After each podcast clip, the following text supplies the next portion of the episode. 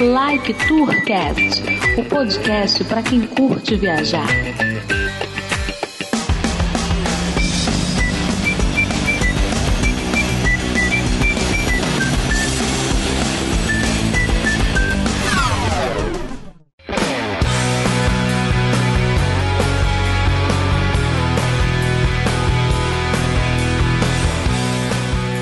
Decolando! Eu sou o Felipe Cordeiro, o Codorna. Edmilson Júnior X. E eu sou o Bruno Gomes.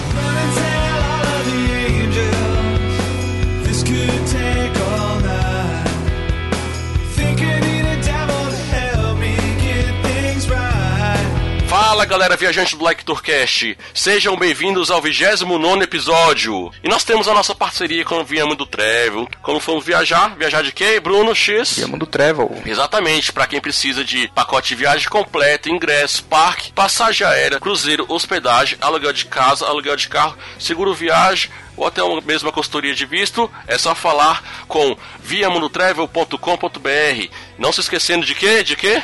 Falar com indicação do Like Tour. Exatamente, assim vocês terão um atendimento personalizado.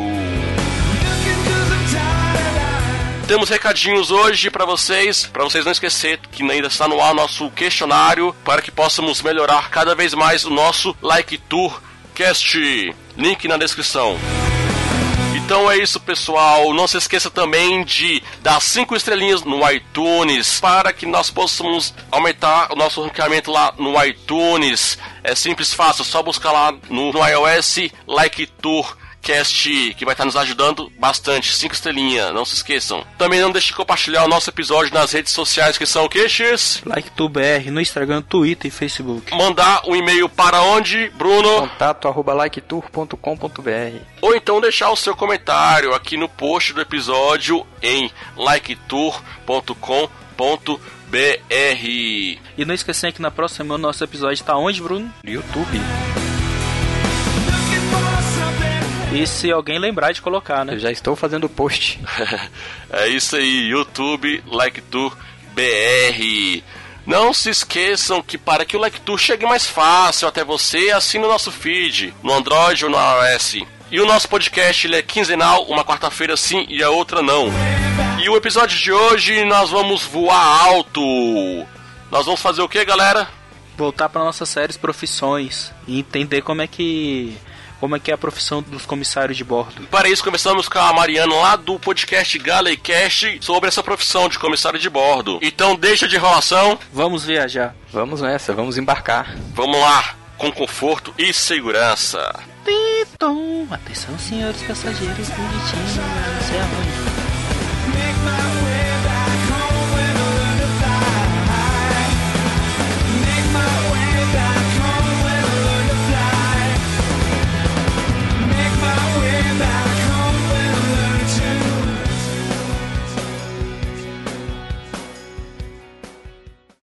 friends with the monster my bed. Get along with the voices inside of my head. You're trying to save me, stop holding your breath. And you think I'm crazy, yeah, you think I'm crazy. E no episódio de hoje nós vamos de novo para as alturas. Assim como nosso episódio número 6 falamos sobre profissão de piloto, nós vamos agora falar de uma profissão que está relacionada também com o voo, que é a profissão onde ajuda nós viajantes a chegar com mais conforto e tranquilidade no nosso destino. Para isso, nós chamamos uma profissional da área e bem conhecida na podosfera, a Mariana lá do podcast Galecast. Tudo jóia, Mariana? Tudo jóia. E vocês? É um prazer participar aqui do Like Tour e muito contente com o convite. Obrigada mesmo. Obrigado você. Então, Mariana, faça uma breve apresentação aí dessa carteirada aí sobre o, o tema comissário de bordo aí, sobre você um pouco. Bom, para quem não me conhece, eu sou a Mariana, eu sou a hostess do Galecast, que é o primeiro podcast em português que fala sobre bastidores da profissão comissário de voo. E, enfim, o Galecast já está no ar há quase dois anos, já temos mais de 20 episódios no ar, contando os especiais. Eu sou comissária de voo há oito anos e eu sou habilitada para voar é, 777 e Airbus 380, que é nada mais nada menos que a maior aeronave comercial de passageiros do mundo. Legal, hein? Então, Mariana, é, fala aí pro pessoal como é que faz para conhecer o Galecast, para encontrar aí nas redes sociais, site, para conhecer um pouquinho sobre o seu podcast também. Ah, isso é muito fácil. O Galecast você pode encontrar em qualquer agregador de podcast se você buscar por Galecast. Uh, o site é galecast.com e também facebook.com.br galecast, Twitter, Instagram, Snapchat, tudo que você procurar Galecast, sou eu. Não tem como ser outra pessoa. Se for, me avisa porque é um fake. então é isso aí, pessoal. Tem link também na descrição para auxiliar aí na busca. Só para facilitar para os nossos ouvintes, o que, que é Gale? Galley, aí agora mais um jabá do Galleycast. Galley é aquela parte do avião que parece uma cozinha, sabe? Que tem lá Ah, os sim. carrinhos, enfim, que normalmente ficam perto das portas ou no fundo do avião, dependendo do tipo de aeronave. Galley é a cozinha do avião e é onde o comissário senta e fica conversando quando não tem o que fazer. Então, por isso que chama Galleycast, porque a gente se junta na Galley need conversar.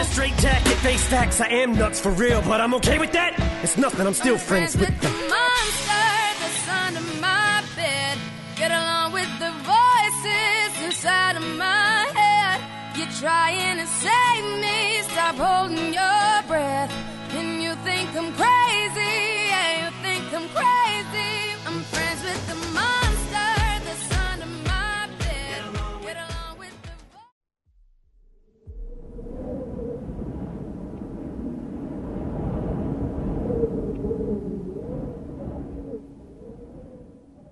Então, Mariana, nós aí já conhecemos um pouquinho da sua história, que você já participou também de outros podcasts.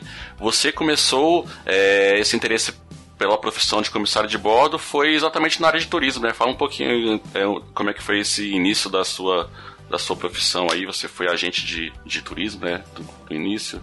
Isso, eu fui agente de viagens é, por quatro anos e meio antes de eu me tornar comissária. E assim, tudo foi por acaso. Até eu me tornar agente de viagens foi por acaso. Ah, mas é, eu, como eu me tornei comissária, um belo dia eu estava na agência e eu estava pesquisando sobre milhas, um antigo blog que eu tinha. E, e aí eu acabei indo pesquisar sobre milhagem da companhia aérea que eu trabalho no momento. E eu sempre quis trabalhar para a companhia aérea, mas eu achei que eu não tinha o perfil, eu achava que eu não tinha o perfil de comissária, porque para mim na minha cabeça a comissária era aquela pessoa linda, com aqueles dentes perfeitos, alta, magra, coisas que eu não, não sou exatamente, acredito. e e aí eu vi que, que a empresa estava contratando para comissários, mas não para aeroporto, que eu preferia trabalhar em aeroporto ou setor de reservas. E ao mesmo tempo a agência que eu trabalhava estava fechando, enfim, eu tinha um emprego garantido para trabalhar para uma companhia aérea das Filipinas, mas no setor de reserva. Porém, eu falei, cara, eu quero fazer essa entrevista. Uma pessoa do, do escritório também me aconselhou a fazer a entrevista para comissária. E passei na entrevista e vim, tô aqui. Ainda tô aqui oito anos depois e continuo contando. Na mesma empresa até hoje. Isso, na mesma empresa. E o interessante é que tudo isso começou, você morava no Japão, era isso, né? Correto, eu mudei, eu me mudei para o Japão aos 14 anos com, com a minha família. Eu morei lá por quase 11 anos e meio antes de eu vir para cá, para o Oriente Médio. Então, eu já nem saí do Brasil. Na verdade, esse ano está completando 20 anos que eu não moro no Brasil. Caramba. Só volta. Volta pra passeio, pelo menos, ou só quando o avião pousa por aqui?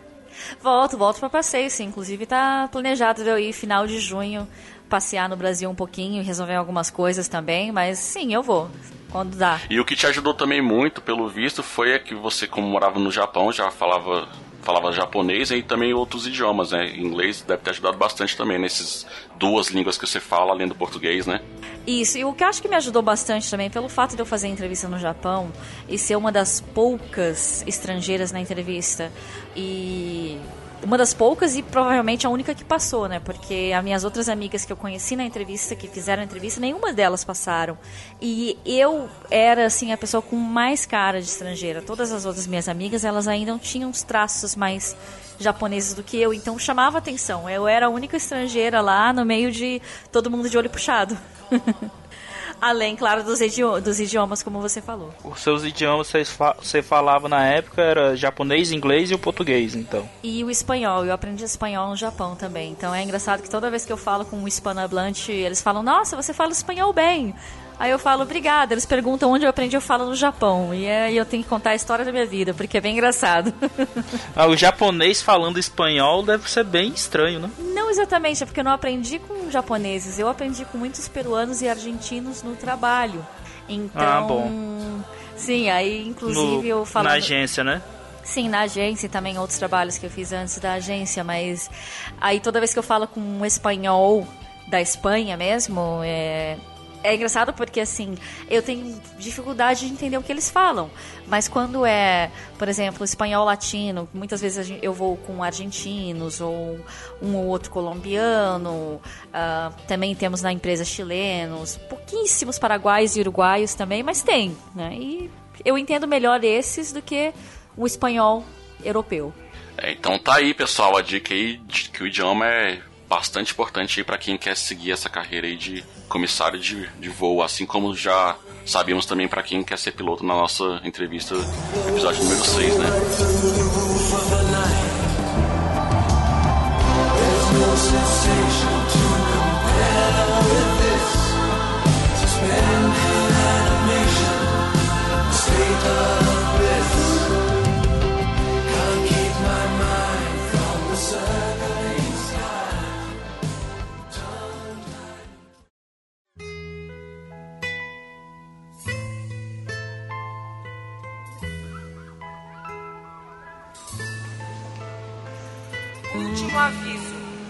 Passageiros do voo 507 com destino a Miami.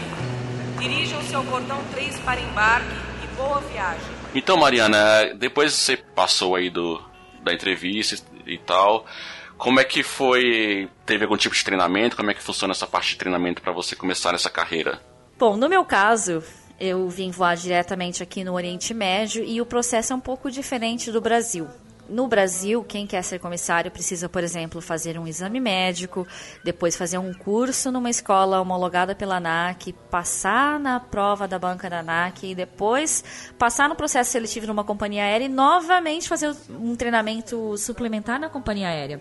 E aqui no Oriente Médio não, a empresa aérea já te dá o treinamento que equivale ao curso e você faz tudo de uma vez só. Então você não precisa passar por treinamento duas vezes. Aí depois que você faz todo o treinamento aqui na empresa, é, você logo já começa a voar. Claro que no Brasil também, uma vez que você faz o treinamento na empresa, você começa a voar, mas tem esse processo, todo esse processo antes, né? Que é entre você fazer o, sua licença médica, treinamento, passar a banca na MAC e ser contratado, no Brasil chega até levar anos. Sendo que aqui não, passou o processo seletivo, dentro de seis meses no máximo você já está voando, né? Dependendo de quanto tempo você levar para mudar do seu país de origem, no meu caso mudei do Japão para cá, porque também para mudar para cá você precisa mandar ó, exames médicos para a empresa, para comprovar que você está bem de saúde, mas chegando aqui você refaz todos esses exames médicos. Mas no seu caso, se um dia quiser vir trabalhar numa empresa brasileira, você pode ou tem que fazer todos os cursos da ANAC? Você sabe dizer, mais ou menos?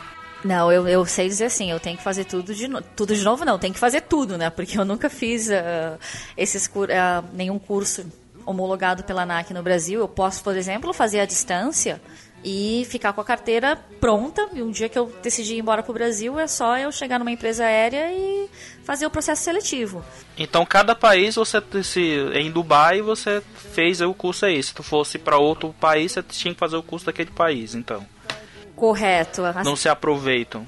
Você aproveita o conhecimento que você já tem, né? Então, se eu fizer o, por exemplo. Sim, não, conhecimento sim, mas os cursos não. Os cursos nada, nada se aproveita. Até porque uh, você tem que seguir as leis aeronáuticas daquele país. Então, por exemplo, para eu voar como tripulante no Brasil, eu tenho que seguir as leis estabelecidas pela ANAC, que é ter a licença, etc. Né? Assim como uma carteira da ANAC não vai valer nada aqui no, no Oriente Médio. Então, uma pessoa que vier. Tem muita gente que faz, chega a fazer o curso de comissário no Brasil e presta o processo seletivo para empresas do Oriente Médio, mas essas carteiras que as pessoas tiram no Brasil não acaba valendo nada aqui. Vale só o conhecimento que ela adquiriu, claro. E além disso, também deve ter o tipo de aeronave que você está treinado para poder trabalhar, né? Correto, porque uh, ao contrário do carro, a licença que nós temos para o avião, ela é específica para um tipo de avião. Então, se eu fosse exemplificar isso com o carro, era a mesma coisa de você tirar uma licença e só poder dirigir palio. Se você quiser dirigir um Gol, você tem que tirar outra licença e por aí vai. Então, no avião é a mesma coisa. Você tira uma licença, mas ela é mais é, tipos de aeronave da mesma família uh, do que apenas um tipo de aeronave. Então, o que seria um tipo de aeronave da mesma família? Um 777-200 e o 300, por exemplo, que eu posso que eu posso voar. Airbus 380 só tem um, então paciência, mas normalmente quem tem licença de Airbus menores, tipo o A320, também pode operar o 19, o 319, 318 ou 321, porque a única coisa que muda é o comprimento da aeronave e alguns equipamentos a mais. Os sistemas de uma aeronave de uma fabricante de aeronave para outra é bem diferente. Então, por exemplo, o que eu aprendo no meu treinamento?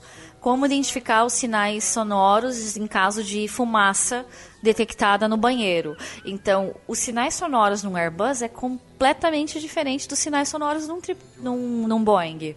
E aí eu não posso falar como são os sinais, senão eu vou deixar os passageiros em pânico. Qualquer coisa que vocês ouvirem no avião, vocês vão achar que é fumaça. Fala aí como é que foi o tempo aí de entrevista, curso e treinamento. Quanto tempo gasta para cada um desses itens? Você gastou no caso? Olha, a entrevista, a minha entrevista foi bem longa, viu? Porque o horário marcado no hotel para você começar as dinâmicas e tal eram 9 horas da manhã e eu saí de lá era quase 10 horas da noite. Porque eles vão dando os resultados na hora. Faz o primeiro processo, a primeira dinâmica, ok eles falam, ó, fulano, ciclano, beltrano, fica, o restante, muito obrigado. Aí faz a segunda dinâmica de grupo e por assim e assim vai, né? E aí no final do dia, quando todas as dinâmicas foram feitas, você tem que ainda fazer uma redação e um teste psicotécnico, então por isso que demora bastante a entrevista. O curso para quem faz, tem faz curso no Brasil, que é o caso quem voa no Brasil, aí depende da escola e, da, e como é feita a carga horária. Porque se você faz o curso é, e tem aulas de segunda a sexta, em dois meses você termina. Se você faz só no fim de semana, em oito meses. Uhum. Se você faz, é, enfim. Certo. Então aí depende, né? Mas o mais curto possível seria dois meses no Brasil. E o meu treinamento aqui foram é, aproximadamente dois meses também. Nesses treinamentos você faz sobrevivência, primeiros socorros? Isso, isso. É, o treinamento ele é dividido em seis matérias que aqui no caso inclui é, introdução à cultura local e à empresa, imagem em uniforme, asepsia, como colocar o uniforme, várias regras, enfim, de cabelo, maquiagem, etc. É, também tem segurança, que é aprender os sistemas da aeronave, compartilhar fogo, etc. Aí tem outro tipo de segurança, que é já segurança no caso de antiterrorismo, antissequestro, essas coisas que você aprende também. E sobrevivência na selva que você perguntou entra no de segurança, sistemas de aeronave, primeira, primeira matéria que a gente estuda. Então tu sabe pegar dois gravetos e fazer fogo. Mais ou menos. No meu caso aqui, uh, essa parte é ensinada mais na teoria. Até porque, como a gente voa para ambientes muito diferentes, a gente passa por cima de deserto, de neve, de gelo, de florestas. É muito complicado você ensinar tudo isso na prática. Agora, já no Brasil, não. Quem faz um curso de comissário no Brasil tem sim a sobrevivência na selva, que vai, passa uma noite na, no meio do mato, tem que matar a galinha e tal. É, é bem, bem mais. É, é bem mais real Aí as duas últimas matérias do curso, primeiros socorros e serviço de bordo. E primeiros socorros é bem interessante porque você aprende de tudo. Você aprende desde fazer uma RCP, que é uma resqui- é, que é uma respiração cardiopulmonar, aquela que você vê muito em filme, pessoa massageando o peito de alguém que que teve uma parada cardíaca, fazer respiração boca a boca, essas coisas. Também como cuidar, por exemplo, de um cadáver, se uma pessoa morrer no avião, como fazer um, um parto, é, e tratar outras coisas também, queimadura. Amputar uma perna. Amputar não, mas fazer um torniquete, por exemplo. mas olha, tem, tem hora que eu tenho vontade de amputar os dedos, né? De passageiro que fica apertando coisa que não deve.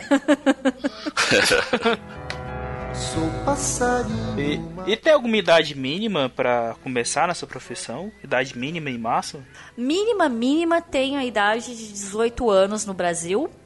E alguns outros países exigem a idade mínima de 21 anos, é, pelo fato de você servir bebidas alcoólicas. Então, às vezes, essa idade segue também as regras e leis locais de consumo de bebidas alcoólicas. Então, por exemplo, nos Estados Unidos, eles até deixam com 18, se eu não estou enganada, mas já na Austrália, por exemplo, tem que ter 21. Aqui no Oriente Médio também 21. Brasil, 18. Mas agora, a idade máxima vai depender da empresa aérea, porque tem empresa aérea que não contrata gente com mais de 35, 40 anos, por exemplo, mas tem muitas empresas que não ligam para o fator idade e contrata com 40, 45, 50. Eu cheguei a ver uma senhora portuguesa que foi contratada com 62 ou 3 anos, não lembro. Em um dos episódios do Galecast, inclusive, eu tenho um link para essa senhora, uma reportagem que fala dessa senhora que foi contratada com essa idade e se você consegue é, renovar sua licença médica e passar nos exames é, de renovação de licença que é todo ano, você continua voando. A, a comissária mais velha em atividade está lá nos Estados Unidos, tem 84 anos, se não me engano. E qual o tempo geralmente que o pessoal fica nessa profissão? Ou não tem tempo limite, você fica até quando você aguentar?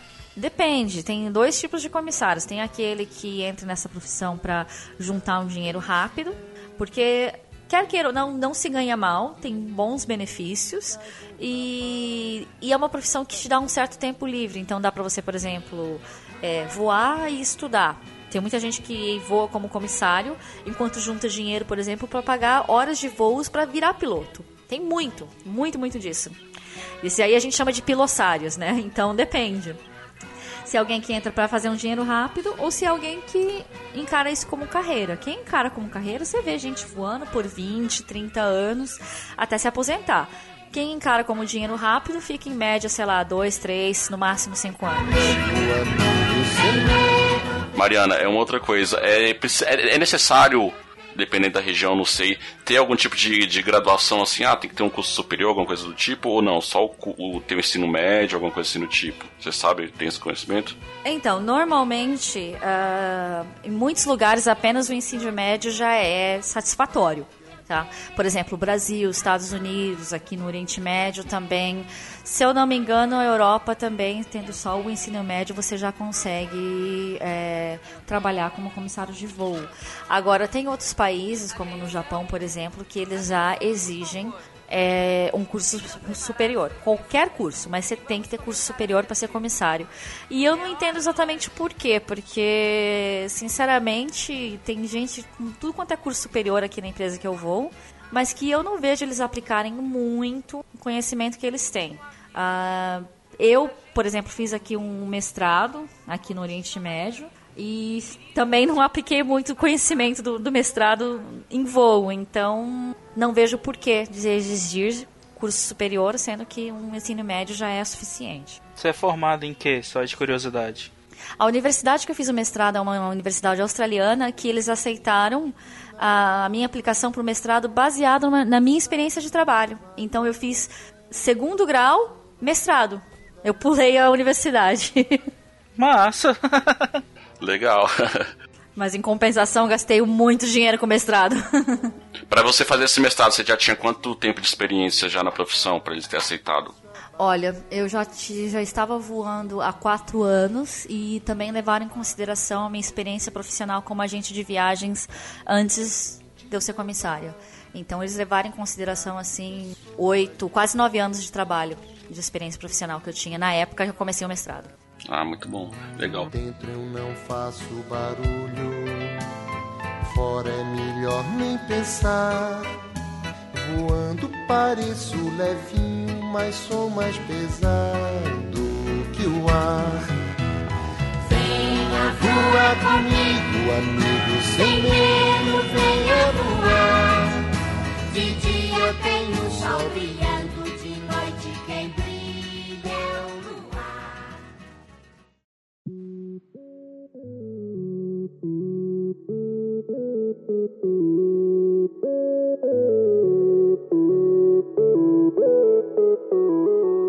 Assim, passaram então essa parte inicial, preparação para exercer a profissão, né?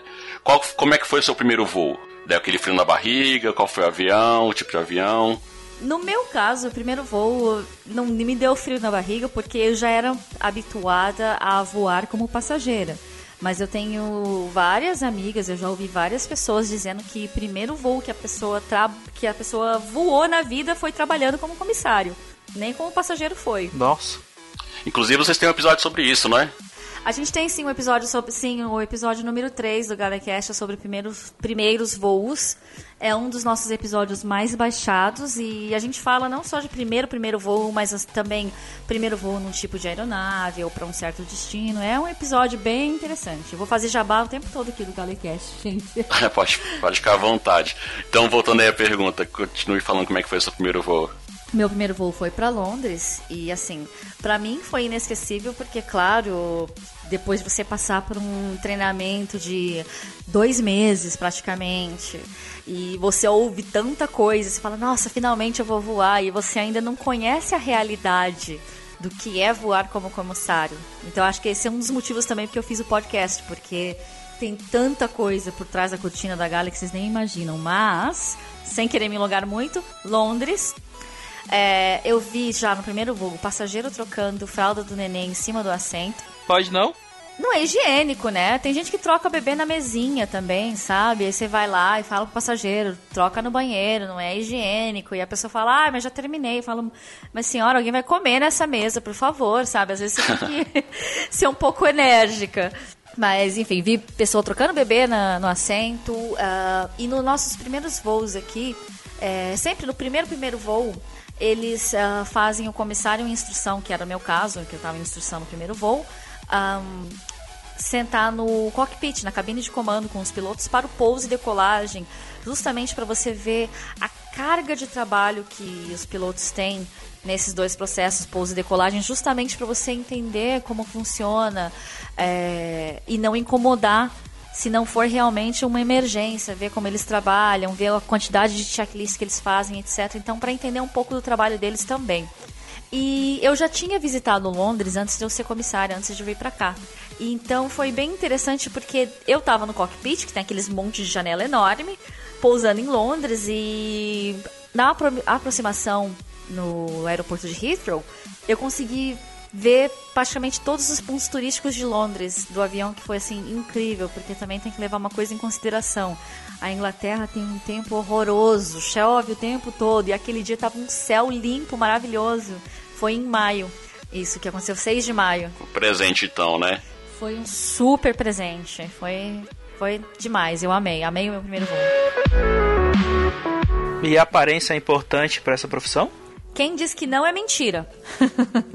É, porque então aqui no Brasil tá meio ruim, viu? Porque cada, cada peça que eu vi nessa minha última viagem. tu viste? é, velho. Não, mas Tô assim, perguntando se é. Eu, o que eu acho é o seguinte, é que tem empresas aéreas que elas são bem mais rigorosas no quesito imagem do que outras. Eu também confesso que a minha última viagem ao Brasil, que eu peguei uns voos domésticos aí, não vou citar companhias aéreas, mas se você for bipar depois é a. Mas bipa, pelo amor de Deus. Mas tem algumas empresas que são bem menos rigorosas nesse quesito imagem, tá? Por exemplo, na minha última viagem ao Brasil, é, eu confesso que eu fiquei um pouco assustada com o padrão ou a falta de, de, de imagem das colegas que eu fiquei assim, gente, se eu deixo meu cabelo sem pintar tudo isso de tempo com essa raiz enorme, eles me tiram do voo, porque aqui na empresa onde eu vou tem um, assim que você passa, faz o check-in e passa pelo raio-x antes de seguir para as salas de briefing, tem um pessoal que cuida de imagem uniforme, que às vezes eles ficam lá olhando randomicamente quem passa, e se eles acham que o uniforme está muito amarrotado, que a pessoa está com o uniforme meio apertado, o cabelo está despencando, eh, o sapato não está engraxado, sei lá, eles olham assim você dos pés à cabeça. Se eles acharem que algo não está no padrão, eles chamam você lá para a salinha, a salinha tem vários materiais, eles tentam consertar. Se for algo que não dá para consertar, por exemplo, cor de cabelo, né? ou corte de cabelo, no caso dos homens, eles te mandam pra casa sem dó nem piedade. Você é retirado do voo, né? Então, imagem é importante porque no fim do dia você tem que passar uma imagem que deixa as pessoas confortáveis. Não é todo tipo de passageiro, não é todo passageiro que vai sentir, por exemplo, à vontade com alguém tatuado servindo, entendeu? Aham. Ou, por exemplo, sei lá, barba mal feita, dá a impressão de desleixo no caso dos rapazes, né? Ou maquiagem sem fazer no caso das meninas. Porque qualquer pessoa ia preferir ser atendido por alguém, enfim, bonito, cheiroso, bem, bem apresentado, enfim. Então, quem fala que imagem não é importante, tá mentindo sim. Eles também exigem essa parte de, de, de manter o corpo em forma também, geralmente? Como é que funciona também? Exigem pelo, por dois motivos. Número um, um avião é um espaço confinado, né? Não vai dar para todo mundo que trabalha no- na aeronave ser um, sei lá, pesar 100 quilos, sendo que aqui o assento que a gente senta também é apertadinho, sabe? E, e outra coisa, o motivo, na verdade, principal de eles exigi- exigirem boa forma é porque em caso de emergência, você tem que evacuar a aeronave em 90 segundos. Não importa se é um. Cancelando minha inscrição aqui do curso. Oi? Curso. Eu tô cancelando aqui minha inscrição aqui. Continua, para de atrapalhar. Mas é, você tem que evacuar a aeronave em 90 segundos. Então você tem que ser uma pessoa ágil. E outras vezes, dependendo num caso médico, ah, já aconteceu, por exemplo, em voo meu, de um passageiro vir na gala e falar: Olha, não tô passando bem. E no que ele terminou a frase dele. Ele desmaiou. E um colega meu que estava perto que foi, segurou ele antes que ele caísse no chão. Então imagina se é uma pessoa que já não tem tanta agilidade. Como é que faz nesse caso? Aham. né? o quesito altura é importante também ou não? Sim, porque tem empresas que exigem altura mínima justamente porque alguns equipamentos de segurança estão localizados em partes altas da aeronave. Então, se a pessoa for muito baixinha, ela não vai alcançar. Ou ela vai ter muita dificuldade. Aí, X, esquece. É. Não, é do seu caso, você esquece. né, Você Chico que é o mais baixo da turma. Mas baixinho e gordinho é triste, né? Não, mas eu não sou baixo. Eu tenho 1,76, não sou considerado baixo. Tá, tá esparramado. Não, essa altura, Tem, essa tem altura- alguma, tem alguma altura que eles consideram assim padrão, ou, ou, Mariana? Você- Que você saiba ou não? Não tem a padrão, tem a mínima, né? Normalmente a altura mínima costuma ser para mulheres, depende da empresa, tá? Mas a menor, menor que eu já vi foi 1,55m para mulheres e 1,60m para homens. Mas tem empresa que exige até mais. Ah, ou tem empresa que faz o teste de alcance. Não é a altura mínima, e sim o teste de alcance. Se você alcançar é, a altura de 2,12 metros e 12 com a ponta dos dedos, ou 2,10 metros e 10 com as pontas dos dedos, você tá dentro, independente da sua altura. É, porque também tem que ajudar também, às vezes, o passageiro a botar a mala lá em cima, essas coisas do tipo também. Que nem você falou, pegar equipamentos longe e tal, né? O alcance mais longo. Não só por isso, por exemplo, no Boeing 777, vamos supor que você abriu a porta em modo emergência, que a escorregadeira tem que acionar. Sabe aquela escorregadeira de inflável que vocês já devem ter visto em vídeo, em filme e tal. Se essa escorregadeira não acionar, você tem que puxar uma corda e ela fica na parte alta da porta. Se você é baixinho, você não vai alcançar. Então, esse é um exemplo, que aí a altura mínima é necessário, tá? Tem vários outros exemplos, mas esse é o mais prático que eu consigo lembrar. né? Como é que você faz assim pra rever a família, ver quando dá ou tem um intervalo durante o serviço que você pode fazer uma visita tal? Então, ah, a vantagem de você voar como comissário no Oriente Médio é que as férias elas não são corridas como no Brasil. No Brasil, se eu não estou enganada, eles dão 30 dias de uma vez assim, pá, você tem que só aqueles 30 dias e acabou. Tudo bem que também tem os dias de folga durante a escala que você pode viajar e ver a família, se for o caso. Ah, mas aqui no Oriente Médio a gente pode tirar férias em blocos de cinco dias. Então eu posso tirar um bloco de cinco dias, ir pro Brasil e ver minha mãe. Ou tirar um bloco de cinco dias, ir pro Japão e ver meu pai e ver o meu irmão. Então eu vejo eles quando dá. Ou, por exemplo, eu peço voos para ir para casa. Então essa é uma grande vantagem também de trabalhar numa companhia aérea internacional grande. Que aí eu peço um voo para São Paulo. E aí eu falo pra minha mãe, mãe, vem me encontrar em São Paulo, que minha mãe mora em Itanhaém, né, que é litoral sul de São Paulo. Ou se eu faço voo pro Japão, pra Osaka, eu vejo meu pai, e se eu vou pra Tóquio, eu vejo meu irmão. Que aí eu, eu saio do hotel e vou pra casa, ou do meu pai, do meu irmão, e fico com eles. Porque isso é possível durante o pernoite que eu tenho. Ou seja, você mora em Dubai, também pode morar no Japão e no Brasil. Tem família aí espalhada pelo mundo, né? Pai, mãe, irmão. No meu caso, eu, eu sou obrigada a morar aqui no Oriente Médio por causa da empresa, mas é, ajuda muito o fato da empresa voar para tudo quanto é lugar. Então, é mais complicado, não vou dizer assim que eu vejo meu pai todo mês, por exemplo, que não é o caso. Eu não vejo meu irmão todo, todo mês também, porque não é o caso. Mas eu diria que eu vejo eles uma vez a cada três ou quatro meses, cada um. Né? Minha mãe talvez seja a pessoa que eu veja com mais frequência, porque o voo para São Paulo é o mais fácil, entre aspas, de eu conseguir. Porque o voo para o Japão costuma ser muito popular e eu peço, não ganho na escala. Mas o voo para São Paulo, como ele é um pouco mais ah, complicado, vamos dizer assim, aí eu consigo ganhar ele mais fácil. E aproveitando já que, que essa pergunta aí do Bruno sobre como é que faz pra ver a família, e como é que é a parte aí dos feriados, ter que reservar antes, a disputa aí entre os colegas, como é que vocês lidam com isso? Tem todo um sistema já automático de senioridade para quando você pede as suas férias. Então, todo mundo que pede férias no Natal, por exemplo, não é todo mundo que vai ganhar. E outra coisa, a empresa também não deixa você pedir férias para os dois. Natal e Ano Novo, esquece. Ou é um ou é outro. E também Você desfolga, né? Ou isso. Folga, férias no caso, né? Porque também tem os dias de folga. Os dias de folga que você pode pedir todo mês, mas aí também depende da escala. Porque dependendo dos voos que você tem antes ou depois, você ganha os dias de folga. Dependendo, não ganha. Mas eu costumo ter sorte, na maioria das vezes. e deve dar pra negociar assim quando precisa também com os colegas, né? Dá pra negociar, às vezes envolve dinheiro, às vezes envolve mais do que um voo, porque às vezes eu vejo, por exemplo, eu vejo lá na sua escola que você tem um São Paulo.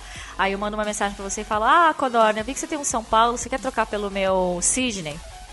Aí você olha a minha escala e fala, tudo bem, até te dou o, seu- o meu São Paulo, mas você me dá o seu, o, o seu, sei lá, Milão pelo meu Bombay, vamos dizer assim. Às vezes em, É um, coisa- é, é um verdadeiro, Que barganha, viu? um verdadeiro escambo, né?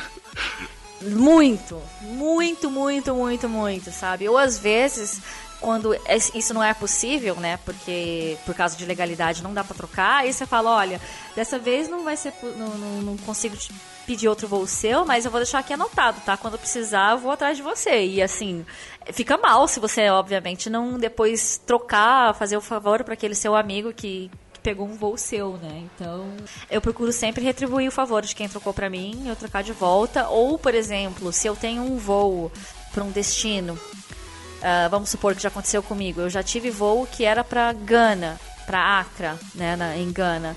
E uma menina que era do Gana me mandou a troca. Eu nem lembro que voo que era, mas ela queria o meu, o meu voo pro Gana. Eu vi que ela era do Gana, falei, mano, deixa a menina ir pra casa. Na hora eu troquei, sabe? Então esse tipo de trocas também eu faço sem questionar, né? Se eu vi que a pessoa é do país do destino, A empresa não reclama, não faz nada. Não, até porque também tem outro sistema informatizado, tudo automático, que o sistema calcula se a troca é legal ou não. Se a troca não for legal, eu digo legal no sentido de legalidades, de idiomas que a tripulação fala, horas descansadas antes e depois do voo, etc. Se a troca não for legal, o sistema nem aceita mandar a troca.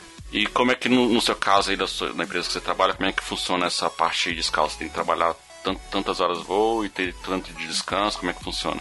Gente, meu próximo Galecast vai ser exatamente sobre escala, porque assim, a gente tem uma matéria gigantesca que a gente estuda durante o nosso curso de, de comissário ou treinamento já dentro da companhia aérea que fala sobre a legalidade da escala. Porque às vezes muita gente pergunta isso, e aí, quantos, quantos você faz por mês ou por semana? E aí a resposta número um sempre é depende.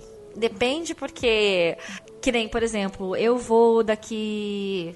daqui depois de amanhã eu vou para Perth, na Austrália. Então, como é um voo considerado longo, eu tenho que ter dois dias de folga antes, dois dias de folga depois, né? Então, aí depois que eu tenho esses dois dias de folga, pode ser que eles me deem, assim, seis dias de voo um atrás do outro. Pode ser bate-voltas, ou pode ser um bate-volta, um voo para a Europa e outro bate-volta. Então, isso depende bastante da escala. Tem bastante legalidades, bastantes regras, restrição de horário que você pode começar a voar. Por exemplo, se eu for voar entre. Uh, que hora que era agora? Acho que era meia-noite e 7 e 29 da manhã. Eu tenho que ter um dia de descanso antes. Tem muitas, muitas, muitas regras. Então a gente vai fazer um programa inteiro sobre isso. Então, pessoal, guarde aí até o dia 5 de junho aí que quem tiver mais curiosidade aí pra escutar lá no Galecast. Ou então já escutando depois do dia 5 de julho, confere lá. Vamos deixar o botar o link aqui depois. Aqui do Brasil pro Japão geralmente é 48 horas de voo. Vocês Menos, um ficam pouco como que menos. faz É, mais ou menos por aí. Mas como é que é entre vocês a escala? Vocês têm tipo duas horas de folga? Você não vá dormir você primeiro, depois eu vou. Como é que é mais ou menos? Olha, normalmente a gente tem um limite de horas que a gente pode ver. Normalmente não. A gente tem que ter um limite de horas que a gente trabalha por dia justamente para evitar a fadiga e evitar também que nós é, façamos qualquer tipo de erro que possam comprometer a segurança do voo. Então isso não é só para pilotos, também é para os comissários, né? Porque imagina, eu chego num, num voo super cansada e vou lá e abro a porta com a escorregadeira aberta, eu posso matar o cara que está lá embaixo do avião colocando o, o apoio nas rodas, né? Então é, é bem. Você, a gente tem esse limite de, hora, de horas. E, por exemplo, um passageiro que vai sair do Brasil para ir para o Japão, ele com certeza vai pegar no mínimo dois voos. Vamos supor que o cara sai de São Paulo, vai até Los Angeles e de Los Angeles para Tóquio. Em Los Angeles, com certeza haverá uma troca de tripulação. Só que nesse primeiro voo de São Paulo para Los Angeles, por exemplo, a tripulação já tem que ter um descanso a bordo também para você poder ficar dentro daquele limite de horas trabalhadas. Ah, no meu caso aqui, o voo mais longo que eu fiz assim numa tacada só é, foi daqui para Los Angeles, que dá mais ou menos umas 16 horas. E aí a gente tem quase 4 horas de descanso a bordo, umas 4 horas em média, que aí diminui as suas horas trabalhadas para 12. Ainda assim é um longo dia, né? Porque eu tenho que me aprontar antes do, do voo sair, fazer reunião, fazer cheques de segurança, fazer várias checagens na aeronave antes dos passageiros embarcarem. E depois que os passageiros desembarcam, a gente ainda tem mais algumas coisinhas para fazer na aeronave antes de sair. Então imagina, se eu for somar tudo, tudo, tudo mesmo, eu chegará quase 24 horas entre eu sair da minha casa e chegar no hotel em Los Angeles. Mas o que conta legalmente é o período que o avião está em movimento. Então aí dá 16 horas de movimento do avião, mais 12 horas de trabalho, porque tem uns 4 horas de descanso.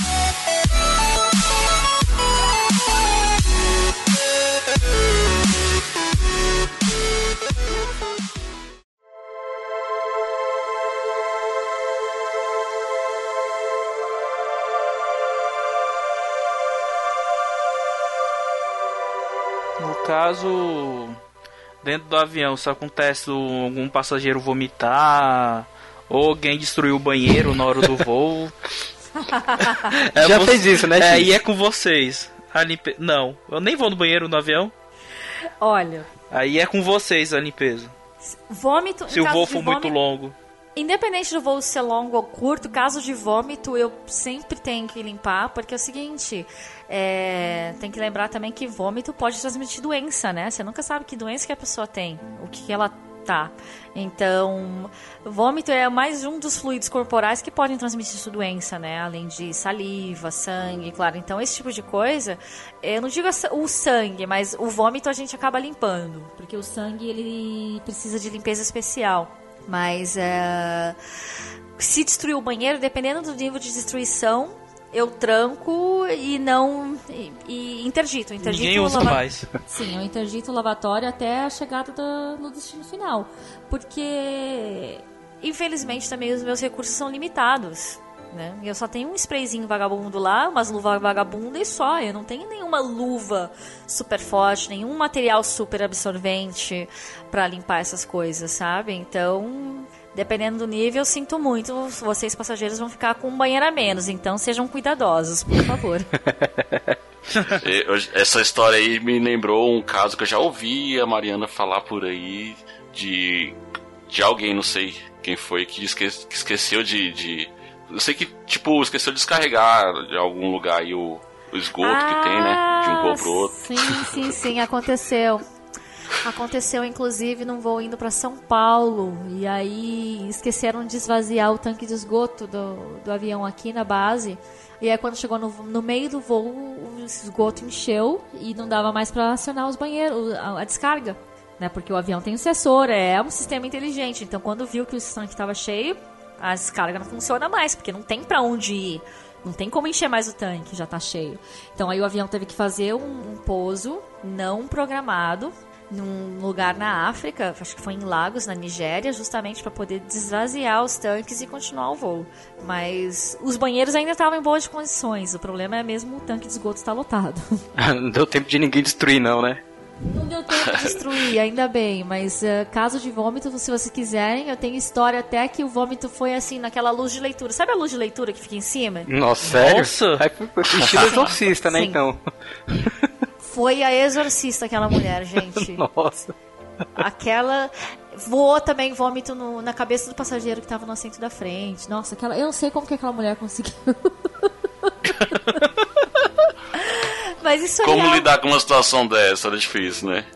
Ah, você põe um par de luvas, você pega o kit de, o kit de limpeza que eu tenho, que é um pouquinho, dá pra fazer isso, mas assim, no caso dela, nesse caso, por sorte, meu voo não tava cheio. E assim, o que eu fiz, eu fui, mudei ela de assento e limpei o melhor que eu podia ali. E também a gente tava não muito longe do pouso. Eu acho que em uma hora, no máximo, a gente tava pousando. Mas assim, eu tive que mudar ela de lugar e colocar o, o, o, o cobertor que tava todo cheio de vômito no, num compartimento do lado do assento dela ali, fechar e, e esperar pousar, né? Aí quando pousa, chega a equipe de limpeza e fala, então, quem é o sortudo de hoje? E o coitado que foi carimbado, tava Ah. dela. Você jogou um spray, passou um paninho. Não, você dá, você dá umas toalhas quentes. Sabe aquelas toalhas quentes pra você limpar a mão? Que boas Não. companhias aéreas. Não, eu, eu tava falando que boas companhias aéreas dão, né? então, quando você for numa boa companhia aérea que dá essa toalhinha quente pra mão, você, vai conhecer. Mas assim, eu dei umas toalhas dessas pro senhor e falei: Ó, eu sinto muito, mas é o que eu posso fazer pra você. E era pouca coisa, não era muita coisa, graças a Deus. E pra ajudar ele era careca, então não tinha cabelo pra grudar, né? Mas- Ilustrava, passava o sprayzinho, passava o paninho, ó. Virou espelho, ó. Ah, se ele pedisse, eu lustrava. Eu ia fazer o quê, né? Porque eu tava com uma vergonha do que a mulher causou, sabe? Que, enfim, no fim das contas, eh, você acaba meio que tomando o problema pra si, né? Porque você tá lá, como vocês mesmos disseram na abertura do programa, pelo conforto do passageiro, pela segurança em primeiro lugar, que vocês não citaram, mas tudo bem. Mas em primeiro lugar, claro, con- eh, em segundo lugar, pelo conforto. E se ele falar, meu, lustra aqui, tá, tá aqui, senhora. Pode deixar. Mas vocês também tem que ser meio um psicólogo dentro do voo, né? Que tem aquelas pessoas que dão um ataque de pânico, tem medo de voar. Como vocês lidam com isso? O medo de voar, a gente procura, a gente vê com o que tranquiliza mais o passageiro.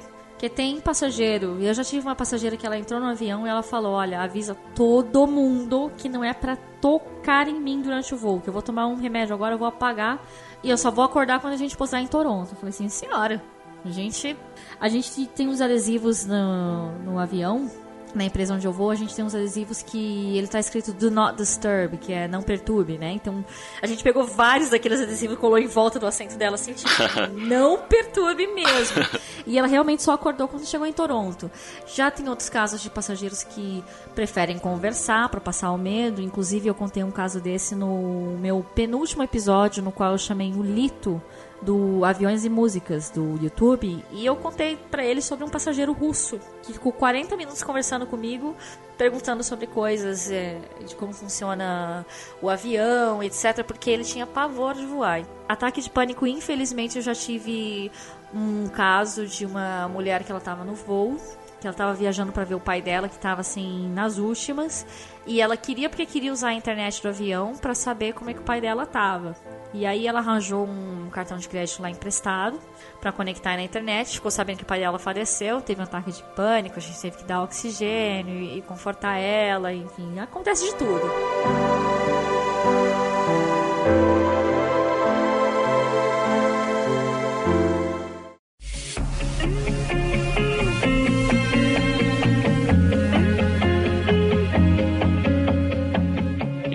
Aproveitando aí que você tá contando várias histórias aí, é, conte a sua história, uma história engraçada que tenha acontecido com você. Ixi, que história engraçada. Eu lembrei de uma hoje que, assim, a gente, na, na empresa onde eu trabalho, você pode solicitar um bolo para entregar para um passageiro, seja de ah, feliz aniversário ou lua de mel ou apenas para desejar boa viagem. Você liga no- na, na, na central de reservas e fala: Olha, é, quero reservar um bolo pro, pro Codorna, pro X e pro Bruno que estão viajando no voo tal, né? E aí a empresa disponibiliza esse, voo, esse bolo, claro que ele é pago, mas enfim, é, não é tão caro assim. Você faz uma surpresa pro, pro seu amigo que tá viajando, né? Porque aí a gente, a tripulação vai lá, dá o bolo, tira foto, sabe? Então, a gente tinha um bolo desses pra entregar. E a gente tava numa correria porque não era um voo muito longo, tava pra pousar, não deu pra entregar o bolo pro passageiro antes porque ele tava dormindo o voo todo. Aí assim que a gente terminou o serviço, naquela correria de ah, limpa a galley e fecha bar e faz papelada disso, vamos pegar o bolo pra entregar pro passageiro. No que eu puxo o bolo da geladeira, o bolo cai da minha mão. e não tem bolo reserva. Não tem bolo reserva, porém, eu tive uma sorte que esse bolo caiu. Ele caiu. Ele não fez que nem a torrada, o pão com a manteiga que vira pra, pra baixo, não. Ele caiu pra cima, né? Ele caiu pra cima, então Deve ele. ter dado uma cantinha. Ele ficou meio amacetado, mas. Não deformou completamente, né? Não, não deformou. Aí a gente pegou. A gente pegou colher e faca e começou a ajeitar ele dos lados assim, ficou apresentável e a gente entregou pro passageiro. Mas eu e as meninas na galha, a gente começou a ter uma crise de riso, porque aquele bolo caiu bem no meio da gente, a gente tava meio com uma rodinha assim, sabe? E o bolo caiu e ninguém teve uma reação de tentar pegar ele enquanto ele caía, sabe? No que ele caiu no chão, a gente começou a rir, todo mundo. Você- vocês, você contando essa história aí, agora eu vejo que vocês, comissários de bordo, são médico, psicólogo, é, psiquiatra e também confeiteiro, né? Confeiteiro Fazem também. de tudo a profissão de vocês, né? Confeiteiro também, porque olha, eu teve, eu tive um caso que saindo de Lisboa, eu tinha um bolo desse, eu tinha dois bolos no voo, um que era de boa viagem e um que era de feliz aniversário. Aí é, eu tô lá fazendo meus cheques de catering. O catering é a comida do avião, né? Você vai lá, começa a checar tantas bandejas, tantos isso, tanto aquilo. Aí o cara vem e fala: e tem dois bolos. No que ele me abre o carrinho pra mostrar o bolo, eu falo: peraí, esse bolo aqui eu não vou dar, não. O cara me escreveu feliz aniversário com S no final do feliz. Eu tenho foto pra provar, gente. É sério. E assim, eu falei, cara, feliz aniversário com S, saindo de Portugal, poxa. Eu tô decepcionado. O cara falou, como isso? Eu falei, mano, não sei. Se fosse do Brasil, eu até, assim, tomava as dores, sabe? Falava, não, no Brasil, talvez o cara não estudou muito, enfim. Mas ah, em Portugal, aqui é Europa, poxa, você me conserta esse bolo. O cara não teve como me trazer outro bolo. Aí o que, que eu tive que fazer? Eu tive que improvisar um saco de confeiteiro com chocolate derretido pra consertar o, o bolo pra entregar pro passageiro. Então, sim, nós somos confeiteiros. O assédio, como é que você lida? Porque teoricamente o pessoal tem aquela fantasia, entre aspas, aqui, os dedinhos. Negócio de, ah, comissária, não sei o que. Tem, diz, tem aquela história de comissário com piloto. Como é que vocês lidam com essas histórias, essas brincadeiras que rolam, sem ofender? Olha, eu tive um caso que rolou comigo esses dias que foi até meio desagradável, mas eu tive que virar pro piloto e falar pra ele, falar, ó, escuta, isso aí que você tá me falando, me perguntando, eu não falo nem com meus amigos e você não é meu amigo e eu não vou responder a sua pergunta. E sabe? Porque tem, chega uma hora que você aprende a ser muito mais assertiva e mais, como eu posso dizer, autoritária, vamos dizer assim, porque muitas vezes não é só para isso também esse tipo de assédio, mas às vezes passageiro que não quer respeitar as regras de segurança. Você tem que chegar pro passageiro pro cara e falar, mano, eu tô falando muito mano ultimamente, mas enfim, eu prometo que o passageiro não falo mano. Mas eu chego, eu tenho que chegar pro passageiro e falar, olha, ou você faz, ou você desembarca, sabe? Porque tem as regras de segurança quando você compra a passagem, você com- está concordando que você vai seguir todas as regras de segurança da aeronave e com as instruções da tripulação. Se você não está seguindo, a gente tem o direito de desembarcar você. Então você aprende a se impor muito mais, sabe? Então você chega e, e fala num tom desse e o cara não tinha o que dizer, porque eu- ele não estava certo. Ele não estava certo e eu não estava errada. Né? Então, cheguei e falei pra ele num tom sério, sem brincadeira, cortei a moral dele ali e acabou. E assim, e foram mais ah, que ainda pra ajudar a minha situação, esse, são raros aqui na minha empresa o que a gente chama de chave, que são vários dias com a mesma tripulação. E nesse dia era uma chave. E ainda tive que ir até Melbourne, na Austrália, com esse cara, ir pra Singapura e voltar. Mas assim, botei ele no lugar dele, sabe? Eu não abri mais espaço pra nada e por ali morreu. Mas você tem que fazer cara de poucos amigos, fechar a cara, falar, falar grosso e pronto. É, cada coisa, cada um no seu devido lugar, né? E as cantadas você só ignora dos passageiros. Ah, as cantadas você pode inventar uma desculpa, você, você dá um jeito, né? Já teve passageiro para algum voo, algum bate-volta em algum lugar por aqui que não é um lugar que eu iria a turismo, com certeza. Não lembro se era no Paquistão ou se era em algum lugar na Índia. Nada contra esses lugares, mas nada a favor também. Não, não é um lugar que eu iria. Poxa, só porque E eu sou eles, indiano. Ah, vocês Mentira. Você, você não é indiano, com certeza. Se você fosse indiano, você já teria falado algumas coisas, já te- teria me pedido coisa de graça. Mas é. Sim, se fosse. é, era algum lugar que a gente não ficava, com certeza. Era um bate-volta e pronto. E ele, ah, mas vocês não ficam aqui nessa, na cidade tal? Eu falo, não, eu venho bem curtinho, você viu? Duas horas a gente já tá já de volta, então a gente não fica. Ah, mas qualquer dia, se você vier pra tal lugar, você me liga, tá? Aqui tá o meu telefone, eu tenho não sei que empresa, eu tenho não sei que. Eu, ah, tá, muito obrigado. Não sei quando eu viria, mas ah, agradeço o convite. Pego o telefone, enfio no bolso, quando eu chegar em casa, dou fim no telefone. Pronto. Simples. né? Simples, eu eu esquentar minha cabeça pra quê, né? Então.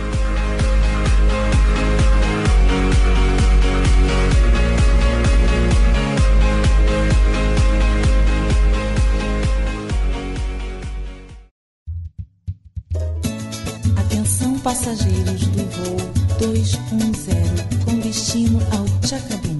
Embarque portão 6. Além do, dos assanhados, qual foi o um maior susto assim que você teve durante seus voos? Ou durante decolagem, pouso?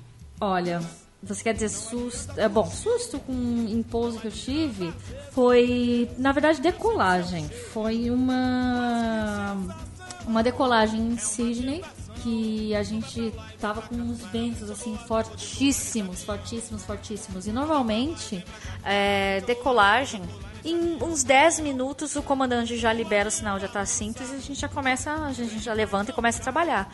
Aquele dia a gente ficou 35 minutos sentados no jump seat, que é o nosso, que é o nosso assento retrátil, e, e eu tava sentado justamente na porta 3, que é sobre as asas. E eu conseguia ver as asas do avião quase que batendo, igual asas de passarinho, sabe? Pra cima pra baixo. de tanto que ventava. Assim, eu não tava exatamente com medo, né? Mas o que tava me incomodando eram os passageiros segurando na poltrona assim, e olhando pra mim e falando: "Não, tá tudo bem, meu Deus, o que tá acontecendo?" Eu falei, gente, é só vento, calma. Porque o barulho do vento também dava pra ouvir muito forte. E normalmente você não ouve barulho de vento dentro do avião, mas aquele dia o vento tava tão forte que a gente conseguia ouvir. Caraca. Vum.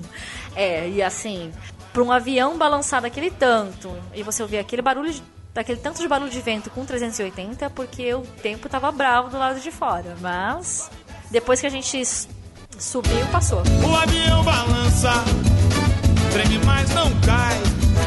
Sobe, desce, sacode. Aumenta minha Você já, você já pegou algum voo que fez pouso? Eu tô tentando lembrar o nome do aeroporto, que tem uns vídeos no, no YouTube dos aviões meio que pousando quase que de banda por conta da rajada de vento. Mas isso pode acontecer em qualquer aeroporto, pra ser sincero, Bruno. Porque ah, em Sydney mesmo, Sydney é o aeroporto da sorte. Sydney foi o único aeroporto que eu fiz ah, duas arremetidas. Porque, como o Diogo disse aqui no episódio 6, né? A arremetida é. Perdão, o pouso nada mais é que uma arremetida que deu errado. Porque você vai pousar o avião pensando já na arremetida. Tem que estar preparado, na verdade, para arremetida. E... Olha, escuta o like tu. Oh, viu? e aí, ah, em Sydney teve uma vez que a gente foi pousar e que e realmente o vento estava muito forte, o avião estava quase que de banda, assim, de lado, só que não ia dar pra arrumar, então o piloto decidiu arremeter e voltar com as condições um pouco melhores. E, e eu estava sentada num assento, assim, pra par- olhando para a parte da frente do avião, então eu tinha como ver as telas dos passageiros, sabe? Do, do sistema de entreteni- entretenimento. E tinha passageiro com uma tela ligada na câmera. Sabe a câmera do avião que, que dá pra você ver a pista quando tá pousando? Então normalmente você vê aquela linha central. Sei não, nunca vi. Você tá precisando. Você tá precisando viajar numas companhias aéreas melhores, hein? Aí no Brasil também tem empresa com televisão. É, X. Não tem. A não tem, Então, mas... isso que ela falou, precisando as companhias melhores, exatamente isso que ela falou. Então, Bip. e aí. Bip, exatamente, né? Mas ah, aí eu tinha. Eu tava vendo a, um- a pista na tela. E em vez da linha central da pista estar mais ou menos no meio da tela, que é o normal, a linha central da pista assim tava na beirada, quase que saindo. Então não teve jeito. O piloto arremeteu e, e é interessante quando você arremete num 380, porque todas as arremetidas da minha carreira foram em 380, porque é um avião extremamente silencioso. Então, quando ele arremete, você ouve os quatro motores indo assim, full power. Você fala, nossa, tá arremetendo. É bem, é bem claro, é bem fácil de você entender. E, enfim, demos a volta e pousamos de- alguns minutos depois. Mas eu não tenho medo. Ah, tá. Então, e nesses momentos assim de mais de tensão, mais de emergência, a equipe lá, o piloto e o copiloto, eles costumam passar pra vocês a situação, coisa do tipo assim?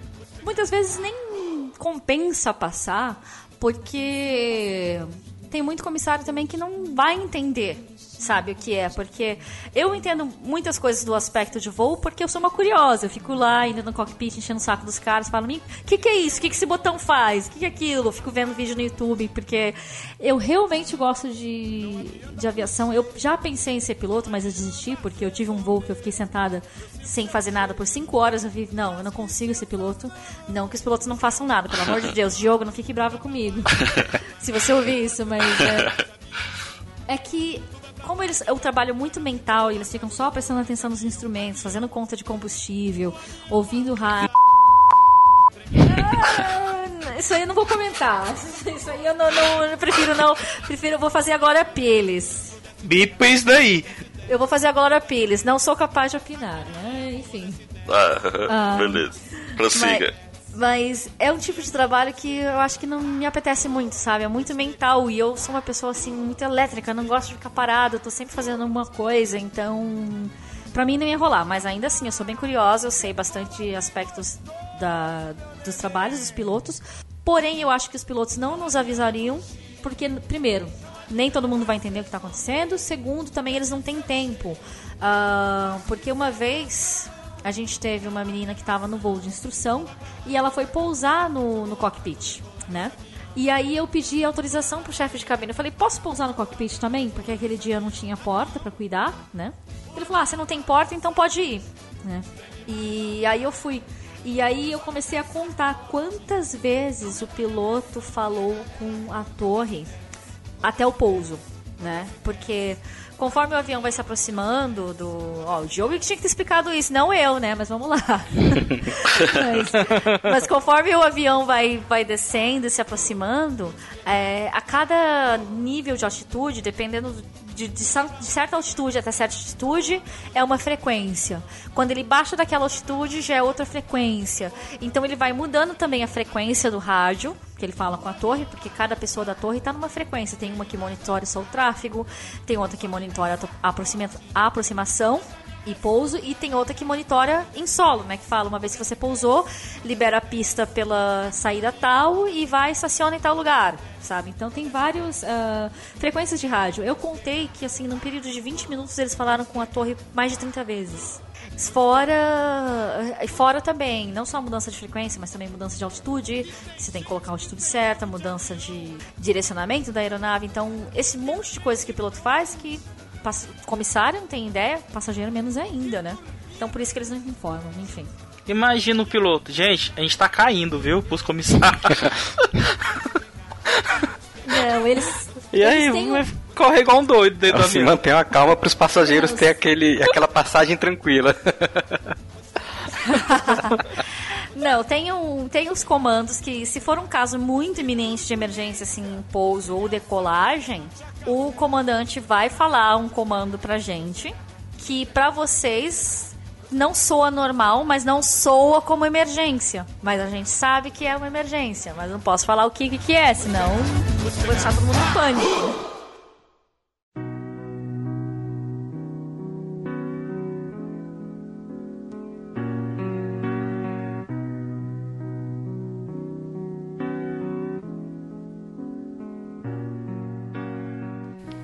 E dentro do avião, vocês. Qual é a hierarquia que vocês seguem?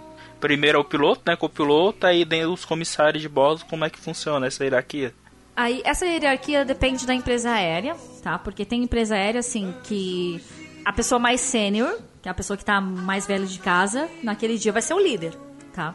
Agora, dependendo da empresa, tem empresa que você tem que passar por treinamentos específicos. Tem empresas aí no Brasil que é, você pode ser chefe de voo só doméstico, ou você pode ser chefe de voo de Mercosul ou de internacional.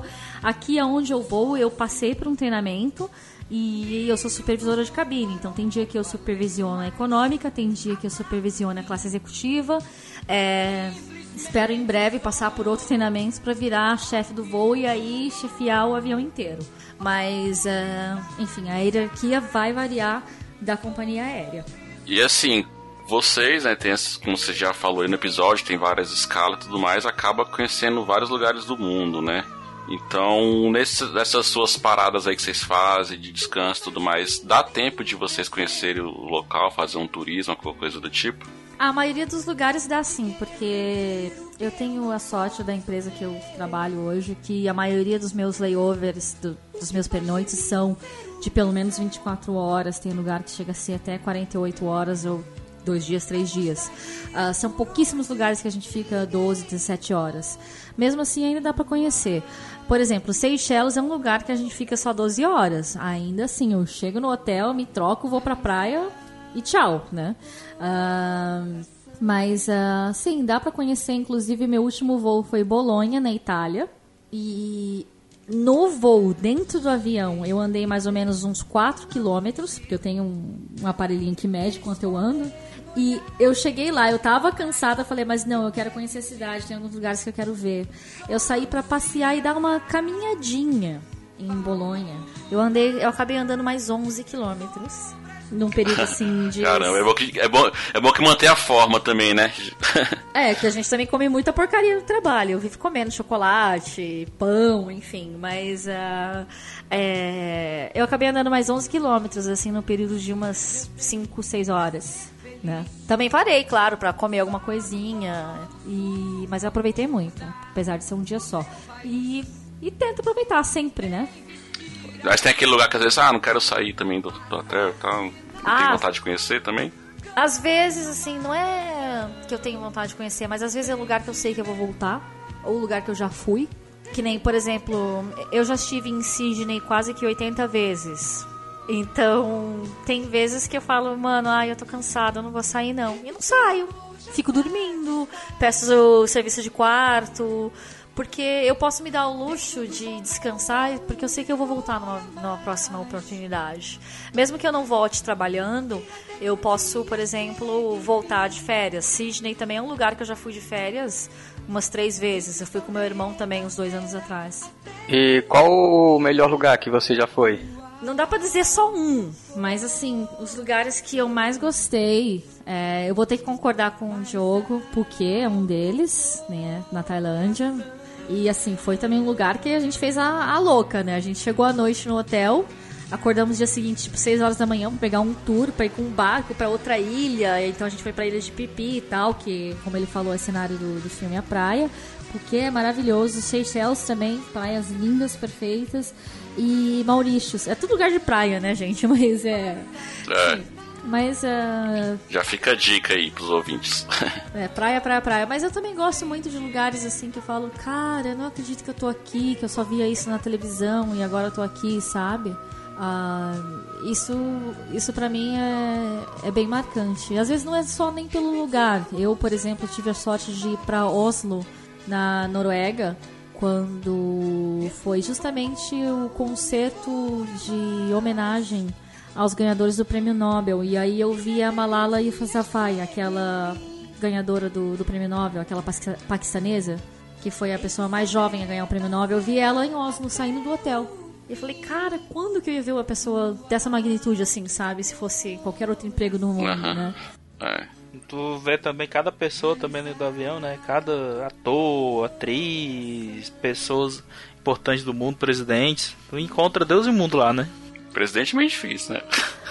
Pre- modo de dizer, quando que tu entendeu. Presidente, presidente nunca vi, mas sim vários políticos, né? Eu tive uma vez, por exemplo, o ministro da Educação do Timor-Leste, num voo voltando de Zurique. E engraçado que assim, eu tinha acabado de voltar do Timor-Leste a turismo e Timor-Leste é um país que quase ninguém conhece, não sabe nem onde é que é, é, que língua fala, o que, que come, enfim. E eu já fui lá a turismo Vamos duas fazer o vezes. teste. Vamos fazer o teste. Bruno, onde Diga. é o Timor-Leste? E qual é a língua de lá? Hum? Eu acho que é o português mesmo, Portugal. Bravo, a, a língua tá certa. Ó. Agora, o- agora onde, O é que local. fica, onde é que fica o Timor-Leste? Calma aí que eu tô tentando lembrar aqui. Ó o Google pesquisando. É, Tá? Não, não, tô, tô com a cachorra no colo, não dá pra editar não. Eu tô tentando lembrar aqui. Dali uma. É, passo. Pedir ajuda aos universitários. Mariana? O Timor-Leste fica na extremo leste do conjunto de ilhas que forma a Indonésia. E ele fica bem em cima da Austrália. Nossa, eu tava pensando mais longe. Mas, é, enfim, voltando, voltando à pergunta, assim, políticos famosos, a gente fez um programa é, que saiu agora em março, que foi o Caras Airlines, né? Que foi o nosso episódio 16. Esse também foi bem popular, porque a gente contou sobre histórias de famosos no avião, gente que é legal, gente que é chata. É, vixe, a gente encontra muitos, muitos, muitos famosos mesmo em voos. É bem comum. Quem foi o mais chato? Chato. Eu, todos os que eu peguei foram legais, pra ser verdade. Assim, o único chato, chato. Não vou dizer chato, mas o que eu achei ele meio pão duro e não quis tirar foto com a tripulação foi o. Bipa, por favor. Que eu também bipei no meu programa, né? Mas. Esquentando a gente, bip e fala assim, aquele cara casado com... Mas eu acho que no meu programa também falei que ele é casado com ela, mas é. Enfim, ele. Eu só achei isso, mas às vezes você para e pensa também, poxa, o cara onde que vai? As pessoas ficam pedindo foto, não dá paz pra ele, então. O negócio da foto eu ainda relevei, mas, poxa, deixar um segurança, um armário 3x4, 14 horas no voo pra Sydney na econômica, enquanto ele tá na primeira classe, paga pelo menos uma business, né, né gente, por favor. Eu lembro que no. Eu acho que foi no Tourcast que você falou que um passageiro virou pra filha. Falou, ó minha filha, estuda, senão você vai ser comissária de bordo. Aí você virou e falou pra ele, é, estuda pra, pra poder ir de primeira classe, não na econômica. o passageiro não ficou. quis te matar, não. Olha, não fui eu, eu não estava nesse voo, essa história me contaram, né? Então, sinceramente, até porque eu não sei se eu teria coragem de virar na hora pro cara e falar, falar assim, né? Porque o cara pode fazer uma reclamação formal pra empresa e você vai estar encrencada. Mas ah, eu não sei, eu sinceramente não sei qual foi a reação do passageiro, mas é, é interessante você tocar nisso, de falar de estudar tal, porque as pessoas acham que a gente não estuda para nossa profissão, apesar da gente não ter a obrigatoriedade de ter um curso superior. Os nossos manuais são assim gigantescos, é muita coisa que a gente estuda e não é só coisa relacionada a, a sistemas do avião em si, também tem navegação, como a gente já falou, primeiros socorros, então você tem que aprender um pouco como funciona né, a fisiologia do corpo humano, remédios, sintomas, o que, que pode ser. ah, e também, por nosso processo seletivo, às vezes tem muitas perguntas que não é relacionado à aviação. Você tem que escrever uma redação e se você não lê um jornal, um livro, não é bem informado, você não tem como dissertar sobre aquele assunto. E aí você não vai passar no processo seletivo. Então, você tem que saber assim um pouco de tudo, né, para fazer essa profissão. Então tem que estudar bastante. Algum problema já enfrentado durante seus voos? Olha, o problema mais sério que eu posso lembrar, assim, é, até hoje, nesses oito anos, graças a Deus foi só um, que me fez parar, refletir, pensar, será que eu devo continuar ou não, mas tô aqui, firme e forte, foi um voo voltando de Praga, que o passageiro me encurralou na gala e eu achei que ele fosse me dar um soco. Caraca. Porque, é, ele tava, não digo fumando, mas ele tava usando um, um artefato na cabine que lembra um cigarro. É um negócio de plástico, que você põe uma nicotina em gel e suga. Só que as regras de segurança da minha empresa são bem claras. O ato de fumar ou qualquer coisa que simule o ato de fumar é terminantemente proibido. E eu cheguei pra ele e falei: Isso você não pode fazer, você tem que parar. E ele insistiu, insistiu. Eu chamei ele pra galha pra conversar, falando: Você tem que parar com isso, porque senão vai, vai ter consequências. Né? Aí ele começou a me encarar, assim, sabe quando o homem encara pra briga e começa a levantar o queixo? Então ele começou a fazer isso. Tentando intimidar, né? Uma coisa assim do tipo, Tentando né? me dar, assim, só que era um cara alto, sei lá, de 1,90m de altura, e eu com os meus 1,70m, e ele vindo assim, e aí? Vai fazer, vai acontecer o quê? E o que, que você vai fazer? E me e veio me empurrando, me empurrando, e naturalmente você começa a Qual andar que era a nacionalidade desse cara? ele era mesmo da República Tcheca. E, e aí ele veio assim, me encarando, me encarando, porque ele me, encar, ele me encurralou num canto da galley, né? E eu falando, se você não parar com isso, a gente vai ter que tomar providência, vai ter que chamar segurança, você não vai. Ele falou, é, eu vou continuar fumando meu- até a gente chegar e vou continuar fumando no meu próximo voo pra Singapura também. Eu falei, se você continuar fazendo isso, você não vai nem pra Singapura. É, quem é você pra me parar, esse tipo de coisa? E, eh, e assim, me, me encurralando no canto da, da. E tinha dois meninos, meus dois auxiliares da econômica, que eles estavam assim, já ali no cantinho da galley com o punho encerrado, pronto pra partir na porrada se o cara batesse em mim, né? E Você pe- era chefe de cabine ou não? Eu sou chefe da econômica nesse caso, né? Eu sou supervisora Aham, da econômica. aham. E aí, ah, o cara me encarando, me encarando, me encarando. Aí uma das meninas teve a presença de espírito de ligar pra chefe de cabine e falar: Olha, isso tá acontecendo aqui, o cara tá ameaçando a Maria- Mariana, corre aqui. Aí a chefe de cabine correu. Aí uma sul-africana bem mais alta que eu, criada no meio de não sei quantos irmãos homens, ela me falou depois, ela chegou e falou: Então, né, você não vai ficar fazendo isso não, você não, ela já falou as regras de segurança, você tem que respeitar e ponto final. Ele, ah, quero ver quem vai me deter. A polícia vai te deter. A gente chegando agora, a polícia vai estar esperando o senhor na porta do avião. Pode deixar. Ela saiu, ligou pro comandante, porque a gente já estava numa altitude muito baixa. E aí já entra naquele ponto que eu falei anteriormente. A gente já estava naquele período que os pilotos estão falando com a torre 20 vezes em meia hora. Quer dizer, 30 vezes em 20 minutos. E ela ligou pra ele rapidinho, mesmo interrompendo o trabalho dele, falando: Olha, é uma situação de emergência, a gente tem um cara ameaçando aqui, quase que entrando em agressão física, chama a polícia. Chamou a polícia, aí foi pra delegacia depois do voo. O cara, a chefe de cabine, eu e mais dois auxiliares da econômica. E a gente ficou na delegacia por mais três horas, na delegacia do aeroporto. E. Caramba. Então, aí, esse tipo de situação, assim, você para e pensa, poxa, compensa. Mas aí o cara deve ter levado um belo sabão da polícia, não foi pro voo pra Singapura. Que depois eu entrei no sistema pra ver, eu vi que ele não foi. Mas, é... O que é chato é que, assim, pô, você já tá cansado do voo. Sorte que esse voo não era muito longo, tinha, assim, só umas 5 horas. Mas... Uh, imagina se fosse, por exemplo, aquele Los Angeles que eu falei, de 16 horas. Você chega num voo de 16 horas e ainda vai ficar lá mais 3 horas na delegacia. E... Mas foi o único problema sério que eu enfrentei, que graças a Deus pelo menos eu não me machuquei. Isso foi recente? Isso já faz uns dois anos, acredito.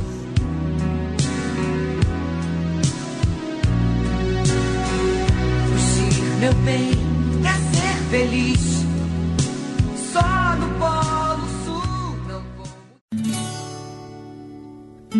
É, Mariana, então aí pra encerrar o nosso episódio, dê dicas finais para os nossos ouvintes que têm interesse de ingressar nessa profissão de comissário de bordo e também para os nossos viajantes. Bom, para quem deseja ser a dica, uma mesma dica para os dois. Para quem deseja ser comissário, para quem é viajante, ouça o Galecast mais uma vez. Claro. claro, lá tem um montão de dicas, mas eu acho que assim, se fosse para eu resumir bastante, quem quer ser comissário, estude, estude, estude, leia, leia, leia. Quando eu falo estude, é coisa relacionada à aviação e também não relacionada à aviação. Geografia, porque às vezes isso cai também em teste e processo seletivo das empresas aéreas, raciocínio lógico. E inglês é indispensável. Por mais que quem vai voar no Brasil talvez não use tanto, ainda assim as empresas exigem bastante nos processos seletivos, porque quer queira ou não, é o idioma mundial agora, né? Então, inglês é indispensável. Se você falar um inglês muito bom e tiver um certo conhecimento geral, é, é bem, bem mais fácil de você passar num processo seletivo. Claro, além de fazer os cursos homologados pela ANAC, etc., que são exigidos por lei. Ah, Para quem é passageiro, ah, lembra também que por trás daquele uniforme você tem uma pessoa, né? Às vezes você está gritando com a gente por algo que está fora do nosso controle, tipo mau tempo. Isso aí não está na mão de ninguém, está na mão de Deus. Um, que mais? Às vezes por algo que você quer que eu faça e que eu não possa fazer porque eu tenho que seguir o procedimento da empresa. Se eu não seguir, eu posso ser demitida, eu posso me encrencar, eu posso levar uma advertência que pode. Essa advertência pode, por exemplo, me prejudicar numa uma promoção dentro da empresa. Então, nem tudo eu tenho o poder de fazer. Né? Então, se a gente não disser que não, que não pode, não insista, não briga, porque o que eu posso fazer, às vezes até o que eu não posso mesmo, não podendo, eu faço. Mas se é algo que realmente não dá, sinto muito. Lembra que a gente é humano, se acabar o frango, não grita, enfim.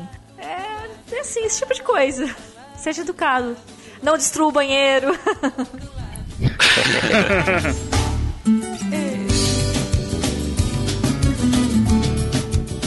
Então é isso aí, pessoal. Esse foi o nosso episódio sobre a profissão comissário de bordo. Tenho certeza que ele fará sucesso, assim como fez sucesso nosso episódio número 6 com o piloto de avião, o segundo episódio sobre a profissão relacionada ao turismo, né?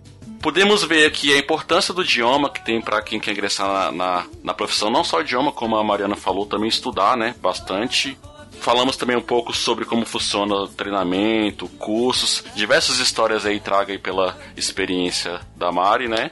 E também além dos lugares interessantes que ela, que ela relatou aí, que é, que é bom conhecer. Então, não se esquecendo aí também que, como a Mariana também falou, que eles são seres humanos. Às vezes nós brasileiros temos aquela velha mania de fazer comunicado para o comando né, da empresa aérea só reclamação, né? Mas às vezes eles fazem alguma coisa que agrade você, vá lá, faça um elogio também, é, faça algum mimo é, para eles, dê algum um presente, alguma coisa do tipo, que eles são seres humanos, elogie para eles, né? Então é isso aí, Mariana. Muito obrigado por ter participado no nosso episódio aqui. Foi muito construtiva as informações que você trouxe pra gente e muito obrigado. Imagina, Codorna, obrigado pelo convite. Agradeço você, o X, o Bruno, por me receberem aqui no Like Tour e quem sabe um dia vocês aparecem lá na Gale também, né? Só convidar. pois é. Então, facinho, facinho. Valeu. Muito obrigado, valeu aí. Eu juro que eu vou prestar atenção agora no, quando as mocinhas ficar fazendo os negócios lá de segurança do início do voo. É pra sua própria segurança, acredite. vou, vou parar de dormir nessas horas. Mariana, muito obrigado aí pelos esclarecimentos. E como eu fiz no programa anterior, desculpa o atraso. então é isso aí, Mariana. Quem sabe onde a gente se encontra aí em algum voo. Obrigado, galera, quem escutou a gente até aqui. Se você ficou com alguma dúvida, é, deixe recado aí no post do episódio em Like Tour liketour.com.br, nas nossas redes sociais, Instagram, Twitter, Facebook, liketourbr, ou então pode mandar um e-mail para contato arroba. Não se esqueça também de conferir lá o conteúdo que é bem interessante. Eu já maratonei o Galecast acompanho lá desde o início. É muito bom, interessante. Não só para quem está afim de conhecer um pouco mais da profissão, mas até para nós viajantes mesmo. Tem histórias engraçadas lá que eles contam, diversos outros, outros membros da equipe deles com diversas experiências. Então, confira lá em galecast.com ou nos principais agregadores aí no Android ou no iOS. Então é isso aí, galera. Obrigado, valeu e fui!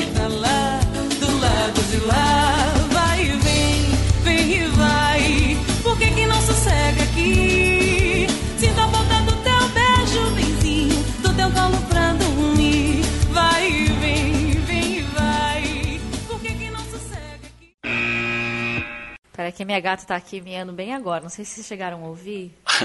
Não. Ô, Gracinha, desce. Tu desceu. Vamos ver se ela vai parar de miar. Vai, vai parar de miar. Pronto. Ah, Mas foi essa mesma companhia que o. X falou. aí. Não, tranquilo. Alô? mas então. Entrou um intruso aí na conversa. Mariana, Opa, esse é boa o noite. Bruno. Ele é um integrante também do LectorCast, só que ele estava trabalhando até agora e chegou atrasado. Mais uma vez, né, X? Desculpem Aham. pelo atraso, pessoal. Foi mal. A chuva ainda ajuda pra chegar em casa. Você tem que aprender a entrar calado e depois, quando a pessoa cala a boca, você se fala alguma coisa. Desculpa aí, X. Sem problema. Isso aí, isso aí tudo vira bloopers no final do episódio. Bom. Pois é. Verdade. Bruno, desiste. Mas no meu caso, eu que tenho uma barba um pouquinho grande, não podia. X, você já tem cara de terrorista. Começando daí. Pô, obrigado. Não é, não é aquele esquema ah, tipo dos melhores do mundo, não, né? Que naquela peça lá que os bichos corre negada. Não, não, não. ah, tá. Até porque você tem que você tem que também manter um padrão de cordialidade, né? Porque se ninguém morrer, nego vai processar a gente, falar, poxa, estão chamando a gente de negado. Vou falar que é racismo.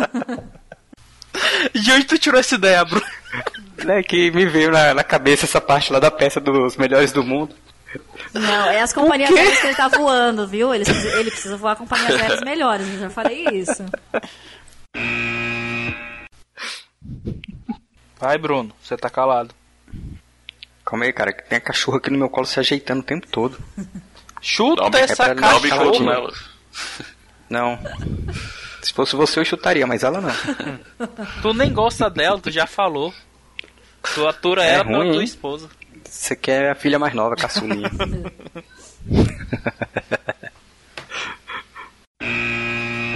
Instagram, Twitter, like, ah, arroba, é, vou falar de novo aqui. Nas nossas redes Caralho, não sociais. sabe a rede social do site, velho. Eu já tenho um ano. Nas nossas redes sociais, nas nossas, nas nossas redes sociais, Instagram, Twitter, Facebook. Tranquilo, então. Se a gente não Só bipar. isso mesmo. Ai, se vocês se equiparem, eu vou ser obrigada a ter que mudar de Processinho. nome, mudar o cabelo, mudar de endereço. Um processinho vindo a galope, X. Hã? Processinho vindo a galope. É. Ô, ô Mari, você conseguiu fazer uma coisa Oi. praticamente impossível que façam comigo, viu? Que é não assistir o jogo quê? do Flamengo na Libertadores. Sério? Sério, Já era hoje? É, tá pra rolando agora ainda. Pois ele é. já desmarcou um monte de gravação por causa disso. E quem tem que desmarcar sou eu. Como foi ele que marcou, ele não fez isso. Agora, quando sou eu, eu que tenho que ir com cara de taxa. É, é que o Codó quer ver, o jogo, quer, ver os, vin- quer ver os machos dele correr atrás de bola. E não, a gente não tomou pode gravar. empate. Sério? Sério. Caô, velho. É só... É. Não, vamos continuar gravando então, gente. Ai, é que- pior. A menina tem que Ai, dormir, a Mariana. Tomou mesmo, ó. Ah, putz, e pior que empatou mesmo, cara. Eu acabei de abrir o UOL aqui e vou empatou. ficar calado. Não, mas tá bom. Tá classificando. Então tá, galera. Eu vou ver lá o final do jogo. Tomar virada. Vai não, vai perder. É mais forte que Vai eu, ué. virada. É mais forte que eu. Ó, se o Flamengo perder, Ele tá eu faz- já avisei, viu? Tá bom. Eu vou ficar com peso na consciência pro resto da, da vida, velho. Com classificar, velho. Eita porra, puta que pariu. Que boca maldita do Bruno. Flamengo foi desclassificado. KKKK.